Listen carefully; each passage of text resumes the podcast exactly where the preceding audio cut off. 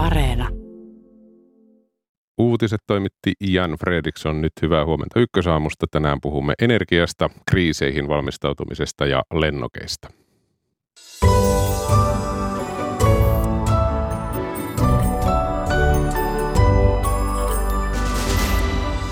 Kuten uutisista kuulimme, Eurooppa-neuvostolta odotetaan päätöksiä energiatoimista. Pohdimme, millä korvata Venäjän maakaasu.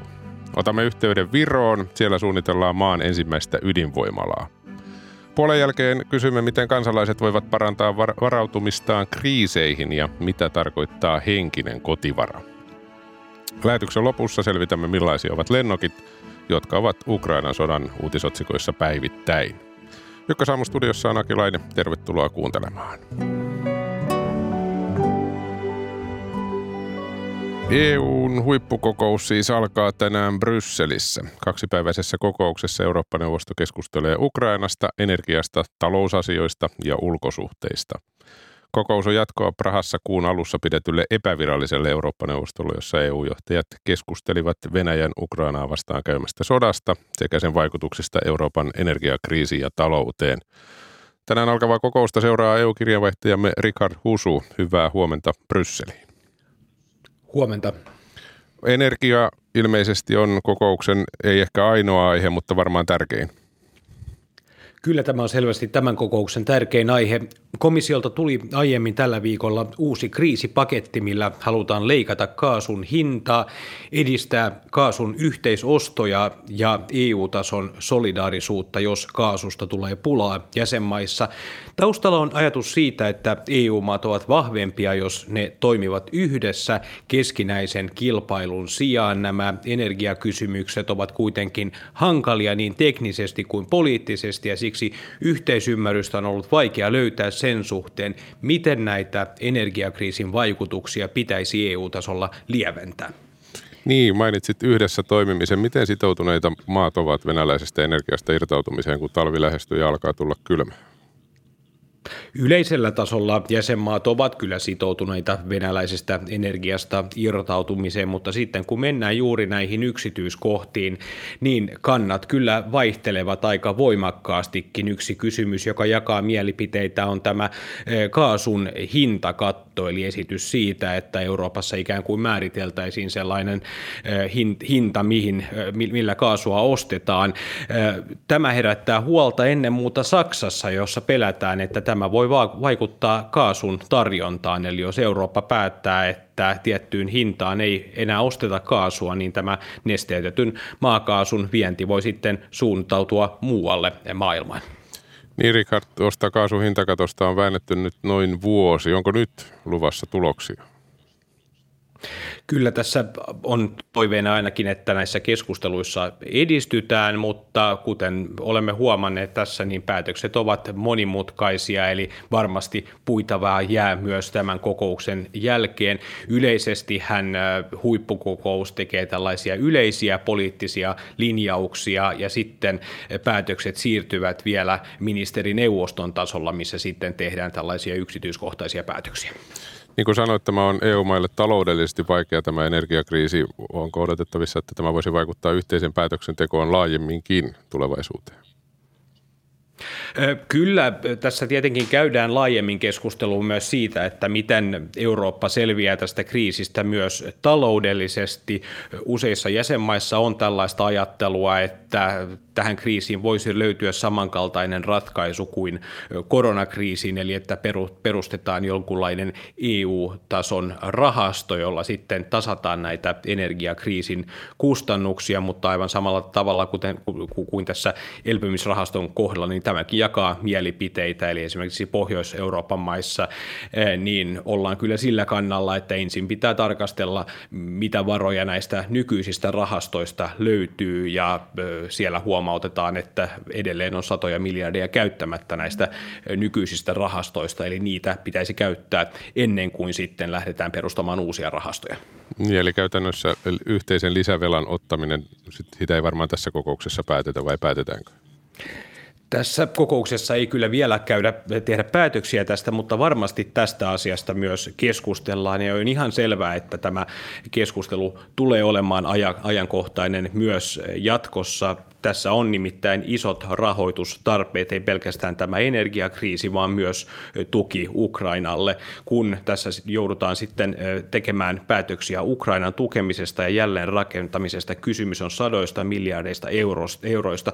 EUlla ei ole tällaisia rahoja tällä hetkellä ja tässä pitää kyllä sitten miettiä, että millä tavalla nämä rahat sitten hankitaan ja yksi vaihtoehto on varmasti myös se, että EU voisi yhdessä lainata rahaa sitten Ukrainan tukemiseksi. Niin, se on hankala yhteydellä. Uskotko, että uusia tukipäätöksiä Ukrainalle tehdään? Tässä kokouksessa ei varmasti vielä tehdä tällaisia uusia tukipäätöksiä, mutta tästäkin keskustellaan. Esillä on myös keskustelu siitä, pitäisikö Venäjälle asettaa uusia pakotteita. Nämä pakotepäätökset ovat vaikeutuneet tässä ajan myötä, kun jo iso osa Venäjän ja EUn kanssa käymisistä on pakotteiden puitteissa, mutta samalla tämä on EUlle yksi näistä ainoista ainoista keinoista puuttua tähän Venäjän toimintaan. Kiitoksia Richard Husu sinne Brysseliin. Hyvää päivänjatkoa. Kiitos.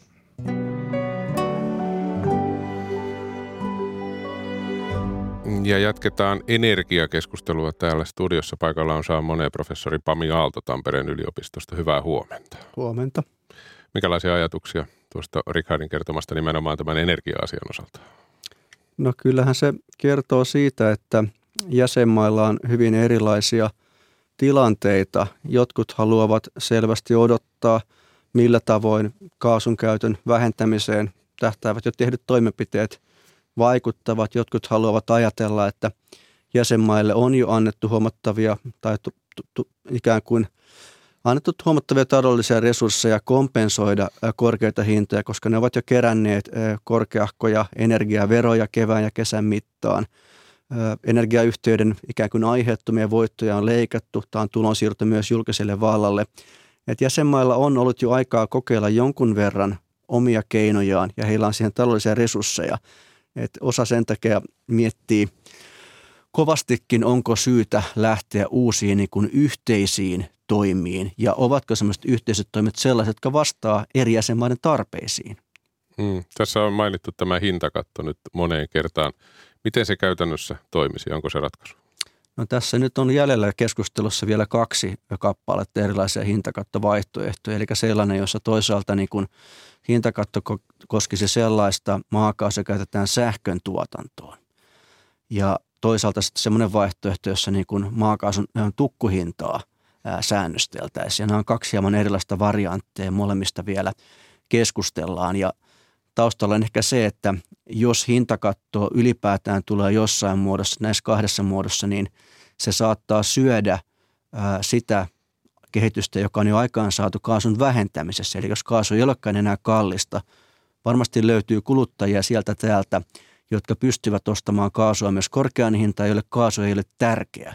Jos tulee hintakatto, niin sen on ikään kuin su- subventio, tukiainen kaikille kaasun kuluttajille. Se ei siis kohdennu kauhean hyvin silloin. Hmm. Ja, ja kaasun myyjät myyvät niille, jotka maksavat. Kyllä, ja ongelma on nimenomaan se, että kaasun saatavuuden ja tarjonnan ongelma on maailmanmarkkinoilla. Ja jos me laitetaan hintakatto EU-ssa, se vaikuttaa siihen, että kuinka houkutteleva ja kuinka ostokykyinen EU on maailmanmarkkinoilta. Ja täytyy muistaa, että EU-jäsenmaat ovat tehneet aikamoisen rynnäkön kaasun maailmanmarkkinoille, erityisesti nesteytetyn kaasun maailmanmarkkinoille. Suhteessa siihen, kuinka paljon sitä tuotantoa on pystytty lisäämään maailmalla, niin EU on oikeastaan lisännyt ostojaan yli kaksi kertaa enemmän. Eli me ollaan kahmaistu iso osa siitä pikkusen laajentuneesta markkinasta.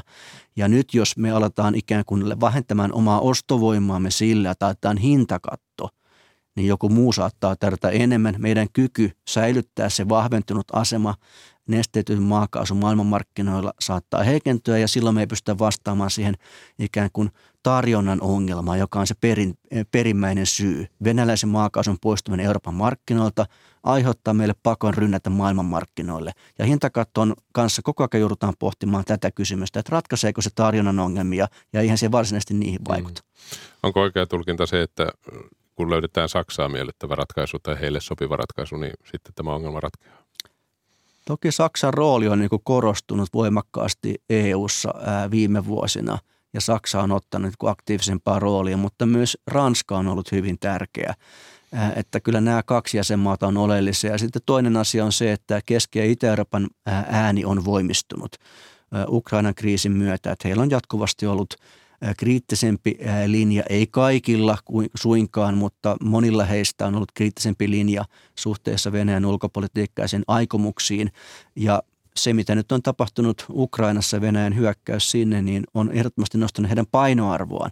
Että tavallaan kyllä keskustelua käydään niin useiden erilaisten leirien kanssa, että ei ainoastaan Saksa, myös Ranska ja Keski- ja Itä-Eurooppa ovat oleellisia. Puhumattakaan tästä Suomen edustamasta ikään kuin pohjoisesta leiristä, jotka on tämmöisiä niin kuin taloushaukan maineessa olleita ja ikään kuin ovat varautuneesti suhtautuneet yhteisiin eh, ikään kuin yhteistä taloutta lisääviin toimiin. Mm, niin, mikä Pamialto on se Suomen tilanne tähän hintakattoon suhteutettuna. Teollisuus meillä käyttää kaasua, mutta se ei ole kuitenkaan samassa roolissa kuin vaikka nyt Saksassa.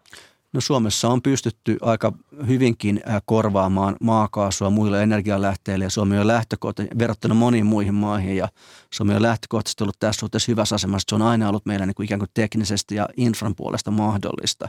Eli meillä ei tavallaan ole ongelma samantyyppinen kuin Keski- ja Itä-Euroopassa. Meillä ei ole suurta kuluttajajoukkoa, joka kärsisi huomattavasti maakaasun korkeista hinnoista ja tämä tilanne Keski- ja Etelä-Euroopassa erityisesti joten samanlaista energiaköyhyyttä maakaasun suhteen meillä ei ole. Joten meillä ei ole tavallaan niin kuin, semmoista halua mennä hintakattoon, joka niin kuin on aika voimakas markkinainterventio, eikä ehkä vastaan just siihen perimmäiseen ongelmaan, eli tarjonnan, tarjonnan määrään ja, ja siihen kulutuksen vähentämiseen. Että se ei ole kulutuksen vähentämiseen tähtävä toimenpide. Päinvastoin, jos se katto on hyvin alhaalla, niin silloinhan saattaa olla kannustin ainakin joillakin ryhmillä, joillakin mailla kuluttaa vähän enemmän kuin mitä muuten kuluttaisi. Ja nyt pitää vielä muistaa, että kulutuksen vähentäminen on jo toteutunut kohtuu hyvin viime kuukausina, erityisesti teollisuudessa. Ja nyt se sama pitäisi siirtää sinne kotitalouksiin, kun lämmityskausi alkaa. Mm. Ja hintakatto, mikäli se vaikuttaa tähän niin kotitalouksien kykyyn kuluttaa vähemmän maakaasua talven mittaan, niin se saattaa olla hyvin haitallinen sen suhteen, minkälaiset maakaasuvarastot on sitten kevät-talvella. Niin. niin, tosiaan energiateollisuus kertoi noin viikko sitten, että suomalaiset kuluttajat ovat onnistuneet vähentämään sähkön käyttöä vuoden takaisin verrattuna yli 13 prosenttia. Varmaan tämä sähkön säästäminen on kuitenkin ihan keskeinen asia, kun tässä nyt puhutaan hintakatoista ja hinnoista ja hankinnan mahdollisuuksista, mutta se on myöskin aika olennainen osa. No sähkön säästäminen on tietysti pikkusen eri kuin maakaasun säästäminen, mutta tota, sähkön säästäminen on oleellista silloin, kun kysyntä on kovaa ja silloin, kun tehdä, sähköä tehdään niin kuin varastossa olevalla tavaralla, esimerkiksi fossiilisilla polttoaineilla, joita voidaan varastoida. että tota, se on vähän niin, niin kuin tilannekohtainen kysymys, mutta yleisesti ottaen on niin kuin järkevää pyrkiä vähentämään sähkön käyttöä. Että energiatehokkuustoimissa on tosi paljon pelivaraa, niin erityisesti kotitalouksissa, mutta myös jonkun verran myös teollisuudessa ja julkisella sektorilla. Että rakennukset on semmoinen keskeinen paikka, jossa voitaisiin käyttää todella paljon vähemmän sekä sähköä että myös maakaasua. Niin puhut lämmittämisestä. Niin silloin kun puhutaan Keski-Euroopassa lämmittämisestä, niin puhutaan aika paljon maakaasusta, mutta Suomessa taas puhutaan pikemminkin huippukysyntää vastaamisesta ja teollisuuden käytöstä, kun puhutaan maakaasusta. Niin, eli käytännössä tasaisempi käyttö meillä olisi se ratkaisu tasaisempi käyttöprofiili olisi niin kuin huomattavan tärkeä ja tässä nyt on yritetty ikään kuin informaatio-ohjausta sen suhteen, että ihmiset alkaisi kiinnittää huomiota siihen, mutta toisaalta myös toimii samaan aikaan hintaohjaus, että kyllä korkeammat hinnat on saaneet ihmisiä valveutuneemmaksi, mutta semmoinen älykäs kysynnän ohjaus – jossa se voisi, voitaisiin automatisoida sillä tavalla, että palvelun tarjoaja huolehtii siitä, että minulta kytkeytyy jotakin laitteita pois päältä, niin se vaatii sitten sen markkinan avautumista näille palveluntarjoajille, että kysyntää tulee tämmöisille kysyntäjoustotuotteille kotitalouksista. Ja tämä on vasta niin nyt alkamassa ja sen päälle tarvitaan sitten investointeja kotitalouksissa, infrainvestointeja ja niin edelleen, että semmoisen älykkään kysyntäjouston kehittäminen on vielä muutaman vuoden päässä, mutta varmaan alku ollaan näkemässä juuri nyt. Mm. No historiasta yleensä tavataan sanoa, että kriisi aina luo uutta, kriisi on mahdollisuus. Nyt ollaan tämän, en tiedä onko kriisi liian voimakas sana, mutta selvästi näitä asioita nyt kovasti pyöritellään varsinkin talvella. Nopeuttaako tämä kehitystä sitten vihreän energian suuntaan? Tässä on kahdenlaisia, että toisaalta niin sen olisi pakko nopeuttaa kehitystä sen suuntaan, koska nyt kaasuvarastot täyttämällä pystytään selviytymään todennäköisesti kohtuun hyvin talven ylitse – Jos kulutusta voidaan vielä vähentää voimakkaasti, päätetään sinne varastoihin vielä jääkin jonkun verran, mutta niitä varastojen täyttäminen uudestaan sitten ensi talvea varten on kysymys, koska varmaan venäläistä maakaasua, sen varaan ei varmaan enää voida laskea, vaan se täytyy jälleen hakea sitä globaaleilta LNG-markkinoilta. Mutta jos kovasti nyt lähdetään maakaasuinfraan investoimaan, niin kuin Saksassa on viisi LNG-terminaalia suunnitteilla, niin samaan aikaan pitäisi investoida sellaisiin ratkaisuihin, jotka – vie meitä pois maakaasun käytöstä. Niitä ovat lämpöpumput, sähköstyminen erilaisissa muodoissaan ja vaihtoehtoiset polttoaineet, joita usein tehdään sähköllä. Ja näissä on niin kuin useampien vuosien niin kuin liukuma ennen kuin niitä päästään isolla mittakaavalla ää, toteuttamaan. Ja tällöin tavallaan kahteen paikkaan sekä fossiiliseen että energiasiirtymän investoiminen saattaa olla haastavaa. Yhtäaikaisesti saattaa hidastaa sitä, mutta onhan niin kuin poliittinen pakko on niin kuin aivan, aivan valtava sen energiasiirtymän toteuttamiseksi ja siihen on myös erinomainen mahdollisuus, että ei pitäisi hukata. Mm, no riittääkö niitä lämpöpumppuja saksalaisille? No voi, ei niitä tietenkään tämän talven tarpeisiin riitä, että, että tota, puhutaan niin, niin kymmenistä miljoonista investointikohteista ja rakennuksista, joihin niitä pitäisi sijoittaa, niin kuin ainoastaan Saksassa niin kuin ostaa, investoida ja asentaa. Että ihan semmoista niin armeija asentajia ja lämpöpumppua mm. niin helposti löydy, että se, puhut, se on niin eräs asia, mikä pitää tapahtua lähempien vuosien kuluessa, mutta samaan aikaan voidaan tehdä myös energiatehokkuustoimia rakennuksissa, joilla vähennetään kulutusta. No tuon sodan alkamisen jälkeen on tehty näitä kansan, EU-alueella näitä kansallisia tukipaketteja. Ovatko ne kaikki pois tästä kestävän energian investoinnista?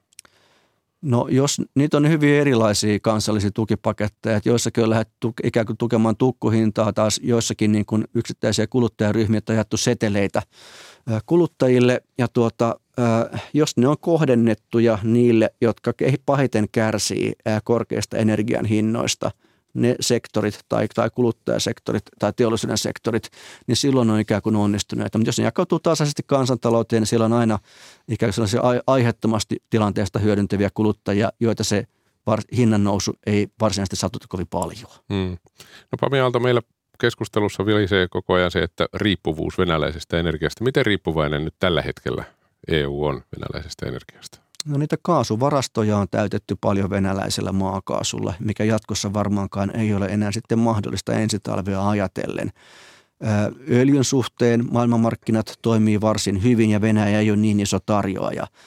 Sähkön suhteen myös Suomi on lopettanut sähkön tuonin Venäjältä ja se täytyy hoitaa jatkossa, eikä ole ollut, ollut niin kotimaisesti, mutta eikä ole ollut myöskään EU-alueella merkittävässä roolissa. Kyse on lähinnä niin kuin maakaasusta, että 40 prosenttia, 155 miljardia kuutiometriä on huomattava määrä, joka täytyy niin kuin korvata muualta ja samalla vähentää kulutusta ja samalla siirtyä muihin polttoaineisiin. Kolmen tyyppisiä toimenpiteitä täytyy tapahtua yhtäaikaisesti, jotta se Venäjän maakaasu korvautuu tavalla tai toisella. Mm. Ja energian saannista noin ylipäätään Saksahan siirsi eteenpäin ydinvoimaloiden sulkemista Virossa, niin kuin kohta kuullaan, harkitaan ydinvoimalan perustamista. Onko ydinvoimainvestoinnit se tulevaisuuden malli sitten kuitenkin? No ei se niin kuin mikään iso ratkaisu siinä mielessä ole, että se ei skaalaudu ihan hirveän hyvin, että se teollinen kapasiteetti toimittaa ydinvoimaloita on varsin niin kuin rajallinen. Tuolla maailmalla ei hirveän monta yritystä ole, jotka isoja ydinvoimaloita pystyisivät tai haluaisivat toimittaa, ja niissä on niin kuin pitkä aikahorisontti. Pienet ydinvoimalat... Niin Suomessa vasta... se on nähty. Niin, Suomessa se on nähty, ja pienet ydinvoimalat, niitä vasta ollaan tilailemassa eri puolilla maailmaa, niitä ollaan vasta niin kuin toimittelemassa ja niihin liittyy edelleenkin niin kuin luvitus- ja hyväksyttävyyskysymyksiä, jotka on aika isoja. Ja sitten toinen asia on se, että miten ne pärjää markkinoilla, että miten niiden, miten niiden ikään kuin energian hinta pärjää markkinoilla, jossa on huomattavan paljon hyvin edullista sähköä myös saatavilla.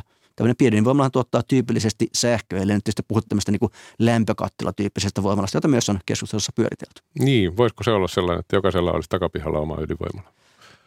En oikein itse ihan usko sellaiseen skenaarioon, että Suomen kaltaisessa maassa on kyllä monia muitakin tapoja tuottaa lämpöä. Meillä on runsaasti biomassaa saatavilla, joka on niin kuin lämmöntuotantoon, polttamiseen perustuva niin kuin energianlähde. Ja lämpöä voidaan myös varastoida nesteisiin ja kaasumaisiin muotoihin, tai lämpöä voidaan tehdä myös sähköllä jatkossa.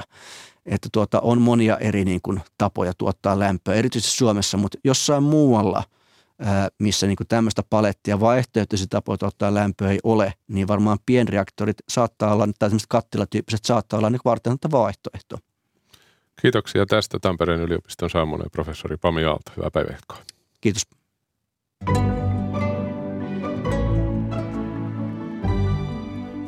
Ja jatketaan samalla teemalla käytännössä. Mennään etelänaapuriin Viroon. Virossa sähköä on perinteisesti tuotettu palavasta kivestä eli öljyliuskeesta. Nyt tästä aiotaan kuitenkin luopua ja sen tilalle harkitaan maan historian ensimmäistä ydinvoimalaa, niin kuin tuossa äsken vähän viitattiin. Tallinnassa on toimittajamme Rain Kooli. Hyvää huomenta. Hyvää huomenta sinne Suomeen. Miksi Viro aikoo vaihtaa öljyliuskeen ydinvoimaan? No ensinnäkin tämä palava kivi tai öljyliuske, niin sehän on uusiutumatonta luonnonvaraa. Eli sen käytöstä energiantuotannossa joutuu maksamaan päästöoikeusmaksuja ja nehän ovat moninkertaistuneet tässä viime vuosina.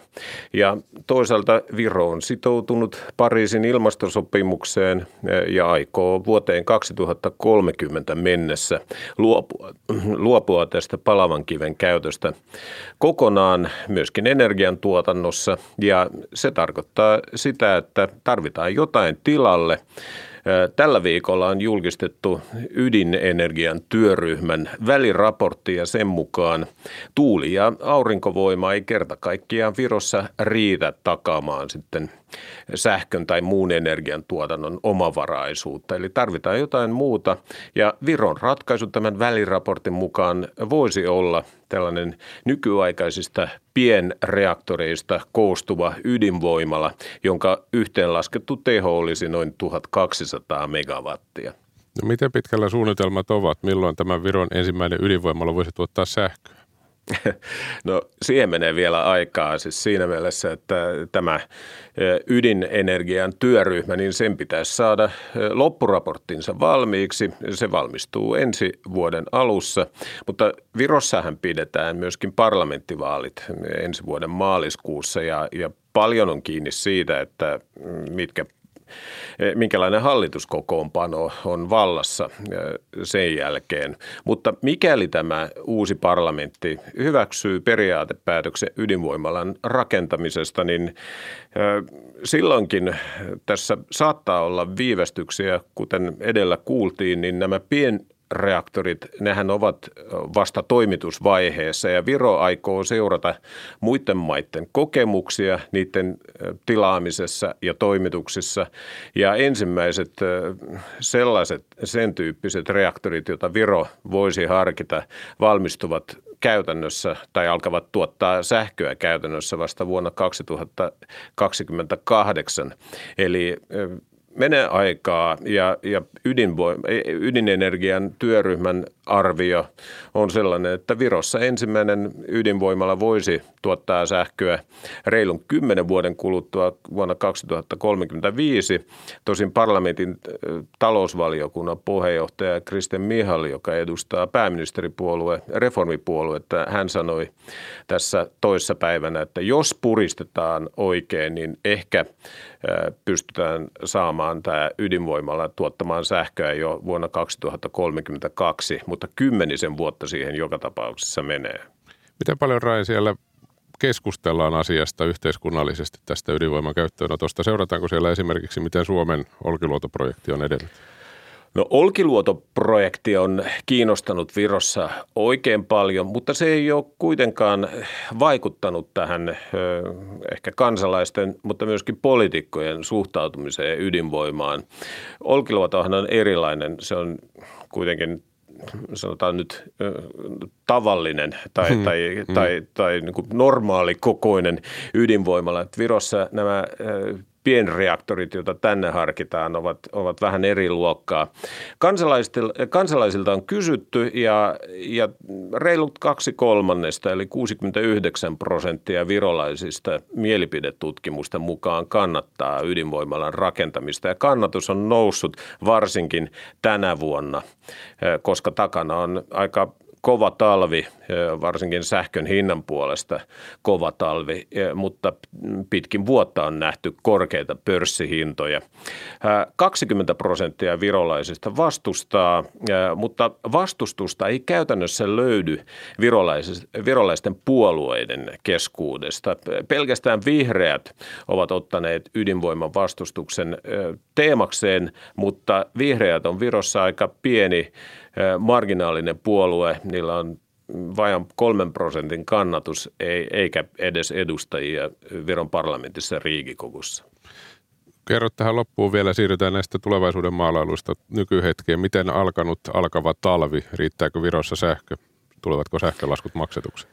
No täällä on varoiteltu Suomen tapaan tai muun Euroopan tapaan, että tulevana talvena saattaa tulla sähkökatkoja. Täälläkin on tehty tavallaan periaatepäätös, että mikäli, mikäli niitä tulisi, niin ne olisivat alueellisia ja, ja hyvin ajallisesti hyvin rajallisia, eivät kestäisi kahta tuntia kauempaa. Mutta sähkön hintaa nyt hallitus on tullut vastaan kotitalouksia ja pienyrittäjiä. Eli erityislailla valtioyhtiö Eesti Energia on tavallaan pakotettu myymään sähköä edulliseen toimitusvelvollisuushintaan ja, ja sen päällä vielä valtio tukee viidellä sentillä kilowattitunnilta tätä hinnanmuodostusta. Eli, eli periaatteessa sadat tuhannet kotitaloudet ovat tämän hintasäännöstelyn piirissä ja, ja se hinta taitaa olla tällä hetkellä 16 senttiä kilowattitunnilta. Onhan se kovaa takavuosiin verrattuna edelleen, mutta huomattavasti edullisempi kuin tässä viime talvena tai tämän vuoden aikana pörssillä ollaan nähty. Kiitoksia Rain Kooli sinne Tallinnaan. Oikein hyvää päivänjatkoa. Kiitoksia samoin.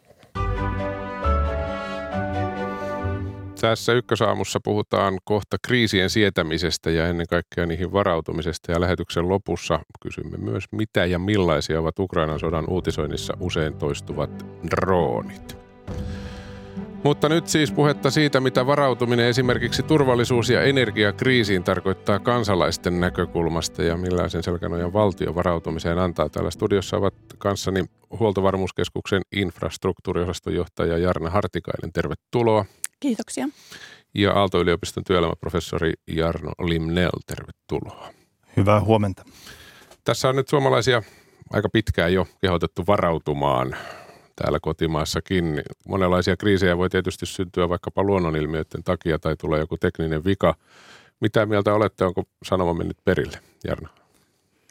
No kyllähän tämä sanotaan koronatilanne jo nosti ihmisten niin kuin häiriösietoisuutta ja varautumista siitä näkökulmasta, kun tuli se, että tuli välttää kontakteja ja toisaalta sitten oli nämä rajoitustoimenpiteiden takia niin mahdollisesti joutuu jäämään kotiin sitten pidemmäksi aikaa, jolloin ei päässyt asioimaan, jolloin sitten varauduttiin siihen, että on ruokaa ja erilaisia hyödykkeitä saatavilla vähän pidemmäksi aikaa ja siitä selviydytään. Ja se nosti tätä kotivaran varautumista hyvinkin niin kuin tietoisuutta siitä. Ja onhan se myös sitten palvellut tässä turvallisuusuhkatilanteessa niin, että ihmisillä on ehkä vähän jo selkärangassa sitä, että tällainen niin kuin, tilanne voi tulla, että erilaisia häiriöitä tulee ja sitä kautta niin kuin se varautumisen taso on nyt ehkä entisestäänkin noussut ja tietoisuus siitä tälleen maltillisessa näkökulmassa, mikä on yhteiskunnan kannalta erittäin hyvä asia, että kaikki olemme nostaneet varautumisemme tasoa. Niin, Jarno, moni asia, mikä tuntuu kolme vuotta sitten vielä mahdottomalta, ei enää tunnukaan. No näin se on. Varautuminen on aina viisautta ja mieluummin se varautuminen kannattaa niin kotona kuin yhteiskunnassa tehdä ennen niitä kuin myrskyisempiä aikoja. Eli jos tästä nyt voi vähän ehkä huonosti sanoa positiivista löytää koronapandemiasta ja Ukrainan sodasta, niin kyllähän tällä hetkellä niin kuin omakin kokemus, kun näiden asioiden parissa on 25 vuotta työskennellyt, niin eihän esimerkiksi turvallisuusasiat, varautumisasiat ole yrityksissä minun muistikuvan mukaan kyllä näin vahvasti johdon agendalla ollut, kun ne tällä hetkellä on. Eli mietitään miten turvataan oma toiminta, miten huolehditaan vaihtoehtoisista tavoista, liiketoiminnan jatkuvuudesta, riskeistä geopoliittisesti ja niin edespäin. Eli kyllä tässä niin kuin poikkeuksellisesti nyt varautumisesta paljon puhumme ja minun mielestä se on hyvä asia. Ei tässä nyt pidä tietysti niin kuin panikoida, ei siihen ole mitään tarvetta, mutta minun mielestä on erittäin hyvä koko meidän yhteiskunnan kriisi kestävyydelle, että jokaisessa taloudessa Suomessa on varauduttu siihen, että jos nyt esimerkiksi sähköt hetkeksi katkeaa tai kraanasta ei tule vettä tai internet ei toimi, niin siitäkin tilanteesta selvitään. Mm. Olet nostanut myöskin sellaisen käsitteen kuin henkinen kotivarakeskustelu. Mitä se tarkoittaa? No se tarkoittaa sitä, että tällä varautumisella voi ajatella olevan kaksi puolta – on siis tämä toinen puoli, jossa varaudutaan toimimaan vaihtoehtoisilla tavoilla, siis kun varsinainen tapa ei toimi. Esimerkiksi sähköt sammuu, lämmitys loppuu, niin sitten on esimerkiksi takka, jonka voi sytyttää tai jonkinlaiset muut lämmitystavat.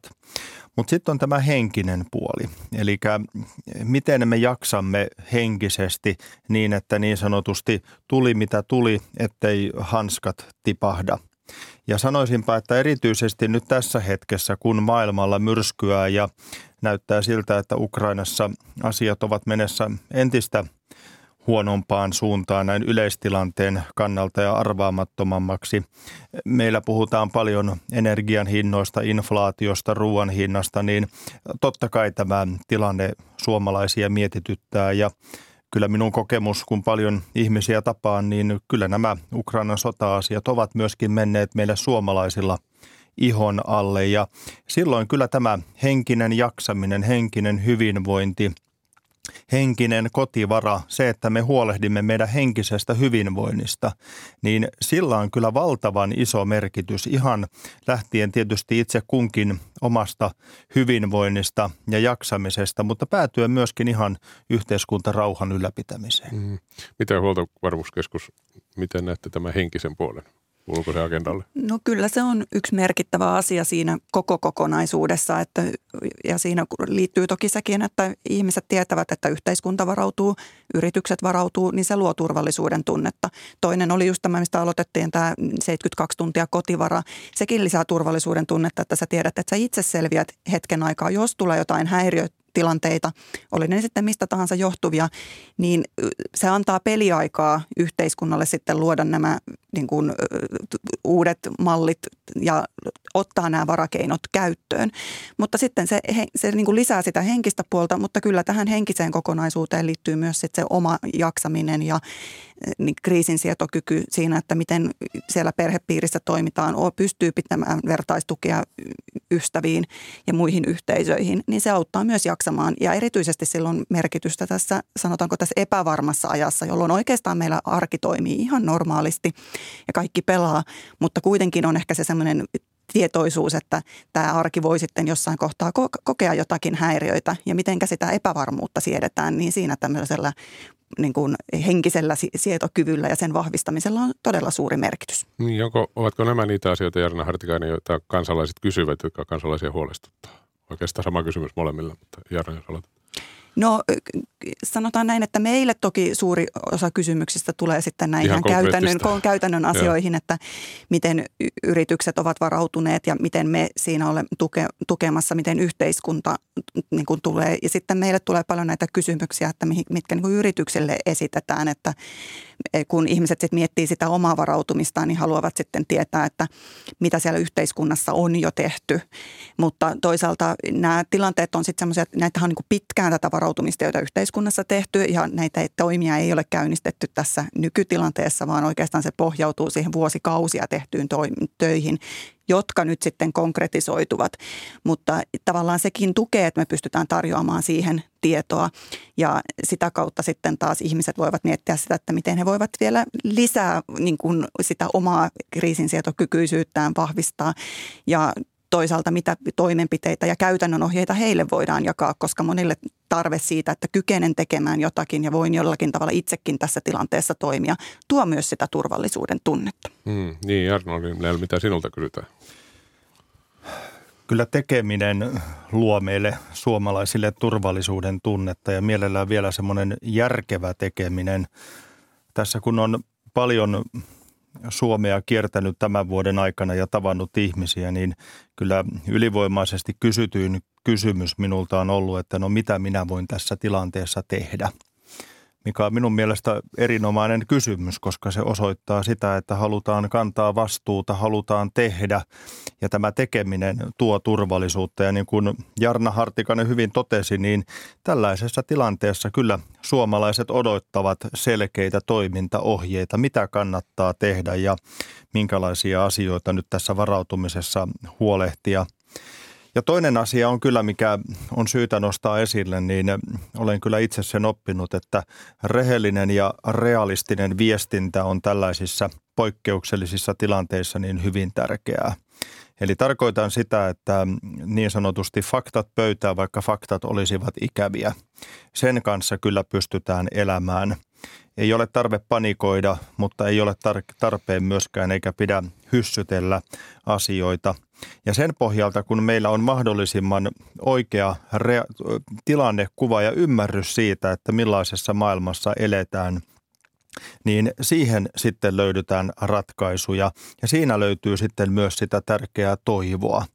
Eli kyllä se yksi tärkeä asia tähän hetkeen on nimenomaan se, että kun maailmalla myrskyää ja tässä on varmasti epävakaa, epävakaa talvi edessä, niin kyllä tämäkin kestetään. Kyllä meillä sitkeyttä löytyy. Kyllä meidän viranomaiset ovat varautuneet. Kyllä me osataan toisistamme huolta pitää. Eli tätä toivon viestiä tulisi myöskin viedä esi- eteenpäin, ei pelkästään vaan jatkuvasti keskustelua uhkista ja riskeistä. Hmm. No, sosiaali- ja terveysministeriö päivitti äskettäin joditablettisuosituksensa, jos puhutaan ihan konkretiasta. Kävi niin, että saman tien apteekista ne loppuvat ovat ilmeisesti edelleen loppu Jarno Hartikainen, mitä tästä voidaan oppia? No samanlainen tilannehan, vastaava tilannehan oikeastaan oli tuossa sodan alkaessa myös silloin niin kuin mm. näitä joditabletteen kysyntäpiikki nousi valtavasti ja oikeastaan vähän samantyyppinen markkinatilanne oli silloin, kun koronatilanne alkoi ja tietyt hyödykkeet kaupoista sitten, mm. tämmöiset vessapaperit, vessapaperit nyt niin kuin konkreettisena makaronit ja muut säilykkeet. Kysehän ei ole siitä, että tämmöisestä reaktiossa, että niin kuin se hyödyketavara olisi loppunut tai joditabletit olisivat niiden, vaan se, että se logistinen ketju tavallaan ei pysty reagoimaan siihen kysyntäpiikkiin, mikä tämmöisessä reaktiossa aiheutuu. Ja tämä nyt tietenkin, jos normaalitilanteessa olisi päivitetty su- suositusta, joka itse asiassa on ollut jo parikymmentä vuotta ja tässä tilanteessa jopa aavistuksen kevennettiin sitä, mutta se nousi pinnalle niin samaan aikaan kun keskustelussa on tämä Ukrainan tilanteen tiivistyminen, niin se niin kuin nosti tämän kysyntäpiikin. Ja nämä markkinat, kun maltilla odotetaan, niin korjaa ja niitä joditabletteja tulee taas sinne apteekkiin. Eli siinä mielessä mistään hätätilanteesta ei ole kyse, mutta se on ihan hyvä, että tämä nyt sinne kokonaisuutena nousee tietoisuuteen, että tälläkin tavalla lääkeaineisiin on hyvä varautua, että jos joskus tulee, nehän säilyy siellä pitkään ja meillä on aikaa vielä tähän kaikkeen reagoida. Niin, eli tämä ei tarkoita sitä, että jos hätä tulisi, niin lääkkeet loppuisivat? No, huoltovarmuuskeskus on varautunut joditablettien saatavuuteen, mutta näitä varmuusvarastoja käytetään vasta sitten, kun sillä on niin todellinen tarve. Ja tämä on niin tämmöinen markkinatilannepiikki, mistä nyt tässä tilanteessa puhutaan ja tämäkin korjaantuu hyvin todennäköisesti nopeasti. Tässähän Jarno Liminen nousee mieleen myöskin tästä, tästäkin tapauksesta se, että se miten tiedotetaan ja minkälainen se reaktio on, niin se on hyvin tärkeää, että miten se tieto annetaan ja, ja missä muodossa sen kansalainen saa. Kyllä se näin on, lyhyesti sanoen. Viestinnän merkitys turvallisuuden tunteelle, se on valtavan suuri. Ja, ja se, että miten viestitään, millä tavalla ja ikään kuin millaisia tunteita erilaiset viestit herättävät, niin sillä on hyvin iso vaikutus. Tietenkin voi ajatella myös positiivisesti, että tämä joditabletti-tapaus tässä hiljattain, niin kun viranomaiset kertovat, kertovat viestiä, niin kyllähän se tämä kertoo, että suomalaiset tottelevat ja uskovat viranomaisten viestiin, kun lähtevät sitten nopeasti apteekkiin. Mutta kaikkinensa täytyy sanoa, että kyllä tässä hetkessä nyt nimenomaan tällaiset selkeät toimintaohjeet, mitä kannattaa tehdä ikään kuin millä pieteetillä ja, ja, ja millä tavalla, niin kyllä se korostuu. Vähän samalla tavalla kuin meille korona-aikana opetettiin tätä koronaturvallisuuskulttuuria, että pese kädet, pidä maskia, huolehdi turvaetäisyyksistä, niin vähän, vähän samalla tavalla niin tähän konkreettiseen varautumiseen kuin henkiseen varautumiseen, henkiseen kotivaraan me tarvitsemme nyt tämmöisiä konkreettisia ohjeita, mitä itse kukin voi arkipäivässä tehdä. Ja yksi vaikka hyvä, millä voi aloittaa, on nimenomaan tämä 72 tuntia kotivarasta huolehtiminen ja huolehtiminen myöskin siitä omasta lähipiiristä ja kavereista, koska missä arjen toimissa, niin niissä se turvallisuuden tunne tehdään. Niin, eli käytännössä se, mitä nyt voi tehdä Jarno Hartikainen, on se, että miettii, mitä tarvitsee kolmen vuorokauden aikana kotona, että pärjää ilman kaupassa käyntiä. No kyllä se on nyt semmoinen, josta jokainen voi niin kuin huolehtia nähdä, mitä tarvitsee, niin voi olla siinä ihan normaalissa arjessa mukana, että niitä käytetään semmoisia pitkäkestoisia säilyviä elintarvikkeita esimerkiksi, niin niitä voi käyttää siinä arjessa, mutta sitten hankkii lisää niin, että tietää, että jos sitten jout, tulee tilanne, että tarvitsee kotona olla pidempään, on kaupassa tai jossakin muussa logistisessa ketjussa häiriötä, niin siellä selviää. Toinen tietenkin tässä niin kuin tilanteessa merkittävä on tämä sähkökriisi ja se, että miten ensi talvesta selvitään ja siinähän tehdään paljon toimenpiteitä niin energiayhtiöiden kuin sitten huoltovarmuuskeskuksen ja ylipäätään yhteiskunnan toimesta. Että Suomessa niin kuin sähkön jakelu toimisi häiriöttömästi koko talven. Mutta tässäkin niin kuin tavallaan se varautuminen, että siitä kerrotaan, että tämmöinen tilanne voi tulla, että sähkön jakelussa esimerkiksi tulisi tämmöisiä suunniteltuja katkoksia, jotta sitten turvataan se tilanne, että kun verkkoon tarvitaan sähköä saman verran sillä hetkellä, kun siellä kulutetaan, niin se, että paljonko kulutetaan on hyvinkin keskeinen asia ja siihen vaikuttaa todella moni tekijä ja Yksi on sitten kotitaloudet, että miten ne käyttää, toinen on, miten yritykset käyttää. Niin myös siihen niin kuin omaan kulutukseen vaikuttamalla, niin jokainen voi pistää pienen panoksensa, että miten tästä talvesta selvitään, jos tulee sitten sellaisia tilanteita, että tuotannollisesti olisi haasteita samaan aikaan, kun kulutusta tarvitaan. Mm, siinä vinkkiä. Huoltovarmuuskeskuksen infrastruktuuriosastojohtaja Jarno Hartikainen ja Aalto-yliopiston työelämäprofessori Jarno Limnel, kiitoksia kun pääsitte paikalle. Kiitoksia. Kiitos.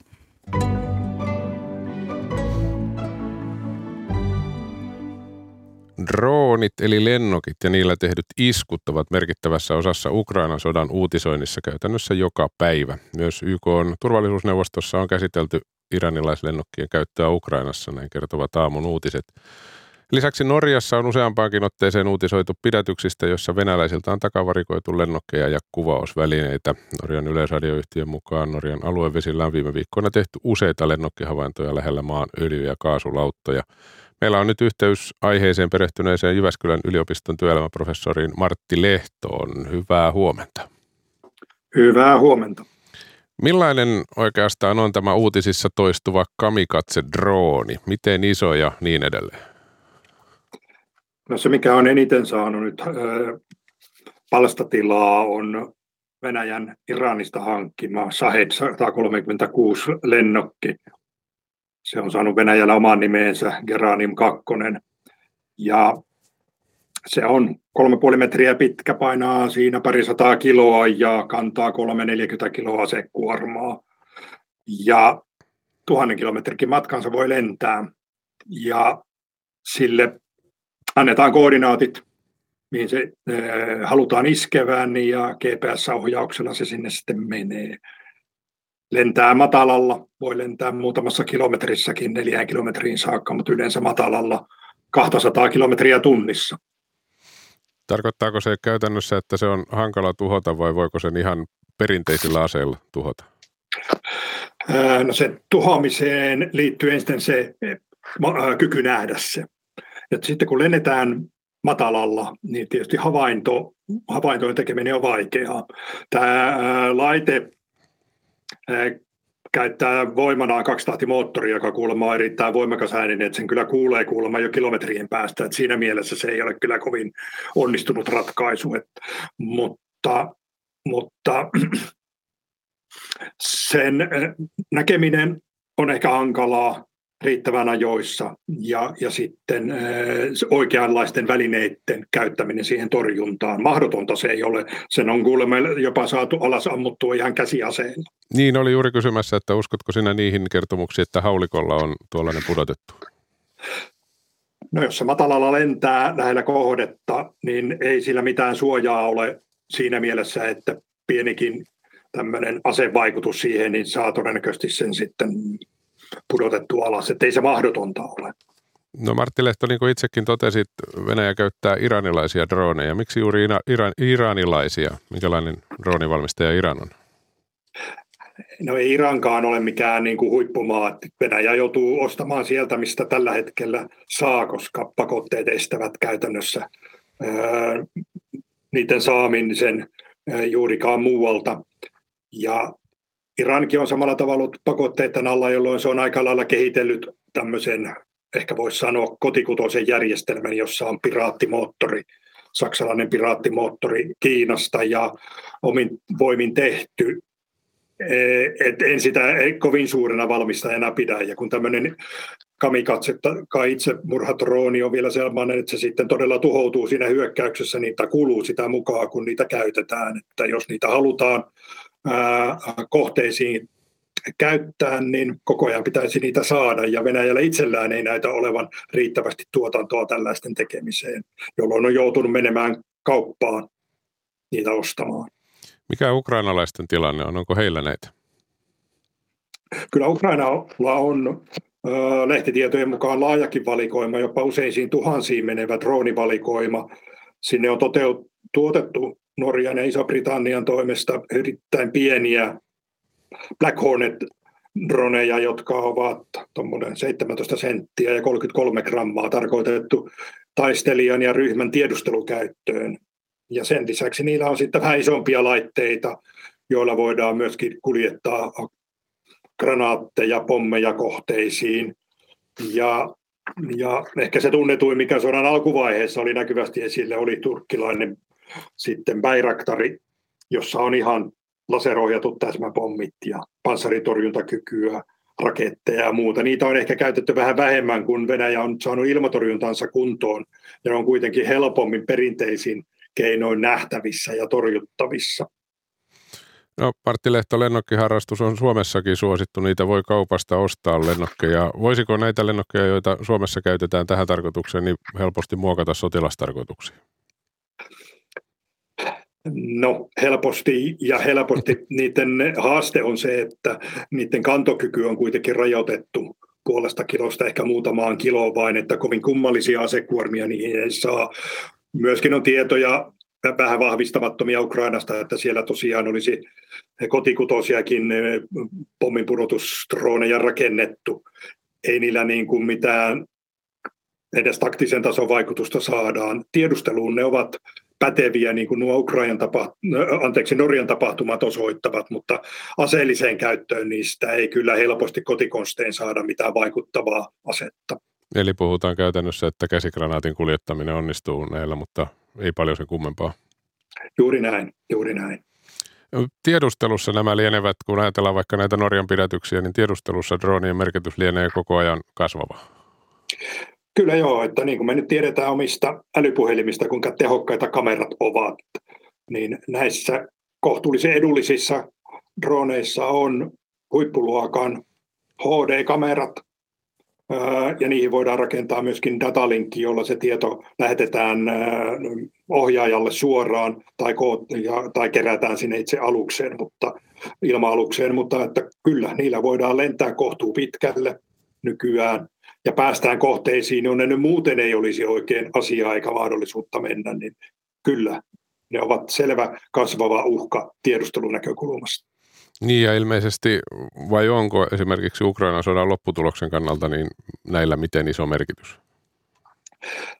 Kyllä taistelukentällä ratkaisee enemmän ja enemmän tilannekuvaa ja me ollaan nähty tämän sodan aikana, että Ukraina on kyennyt lännen avun ja tuen avulla todennäköisesti luomaan Venäjää paremman tilannekuvan niin taktisella, operatiivisella kuin varmaankin strategisella tasolla. Ja tämän paremman tilannekuvan perusteella on voinut kohdistaa operaatioitaan tehokkaammin siellä taistelukentälle. Ja siinä mielessä ne eh, auttavat sitten eh, Ukrainaa tässä taistelussa ja, ja niillä tulee olemaan myöskin sitä merkittävä vaikutus siihen lopputulokseen, vaikka se taistelu sitten käydäänkin ehkä näillä perinteisimmillä tykeillä ja panssarivaunuilla ja lentokoneilla ja laivoilla, mutta tiedustelun tilannekuvan maalinosoituksen kannalta ne ovat merkittäviä yhä enemmän. Näetkö tähän loppuun vielä, että tämä olisi sodankäynnin tulevaisuus myöskin siinä taistelussa? Kyllä siihen ollaan mennään. Se seuraava steppi tulee olemaan näiden aseiden suurempi autonomia ja tekoäly niihin laitteisiin, joista tulee entistä älykkäämpiä, kykenevämpiä löytämään haluttuja kohteita, vaikuttamaan niihin tehokkaammin. Puhutaan näistä vaanivista loittering-aseista, jolloin ne voisi siellä ilmassa olla tuntikaupalla etsimässä sitä oikeaa kohdetta ja hyökätä niihin. Ja sen lisäksi, kun niitä laitetaan liikkeelle paljon, puhutaan parveilusta, niin ollaan kyllä ihan uudenlaisessa taisteluympäristössä. Kiitoksia tästä Martti Lehto, Jyväskylän yliopiston työelämäprofessori. Hyvää päivänjatkoa sinne. Kiitoksia paljon. Tätä lähetystä kanssani ovat valmistelleet Maria Juonala, Anne Akti ja Juho Tuomisto. Tuottajana on ollut Maria Skara ja äänitarkkailijana Joonatan Kotila. Ja nyt täällä studiossa kanssani on kanavan kuluttaja Heikki Puskala. Hyvää huomenta. Hyvää huomenta. Mitäs tämän päivän aikana on tarjolla? No muistojen Boulevardin jälkeen kuullaan siitä, miten verotu, verotus on ollut ennenkin kovaa. Verotuksen historiasta puhutaan siis Virtasen taloushistoriassa kello, kello kymmeneltä. Kannattaa kuunnella. Niin, verot, verot kiinnostavat aina. Hienosti muotoiltu ennenkin ollut kovaa. Kyllä, näin väitetään.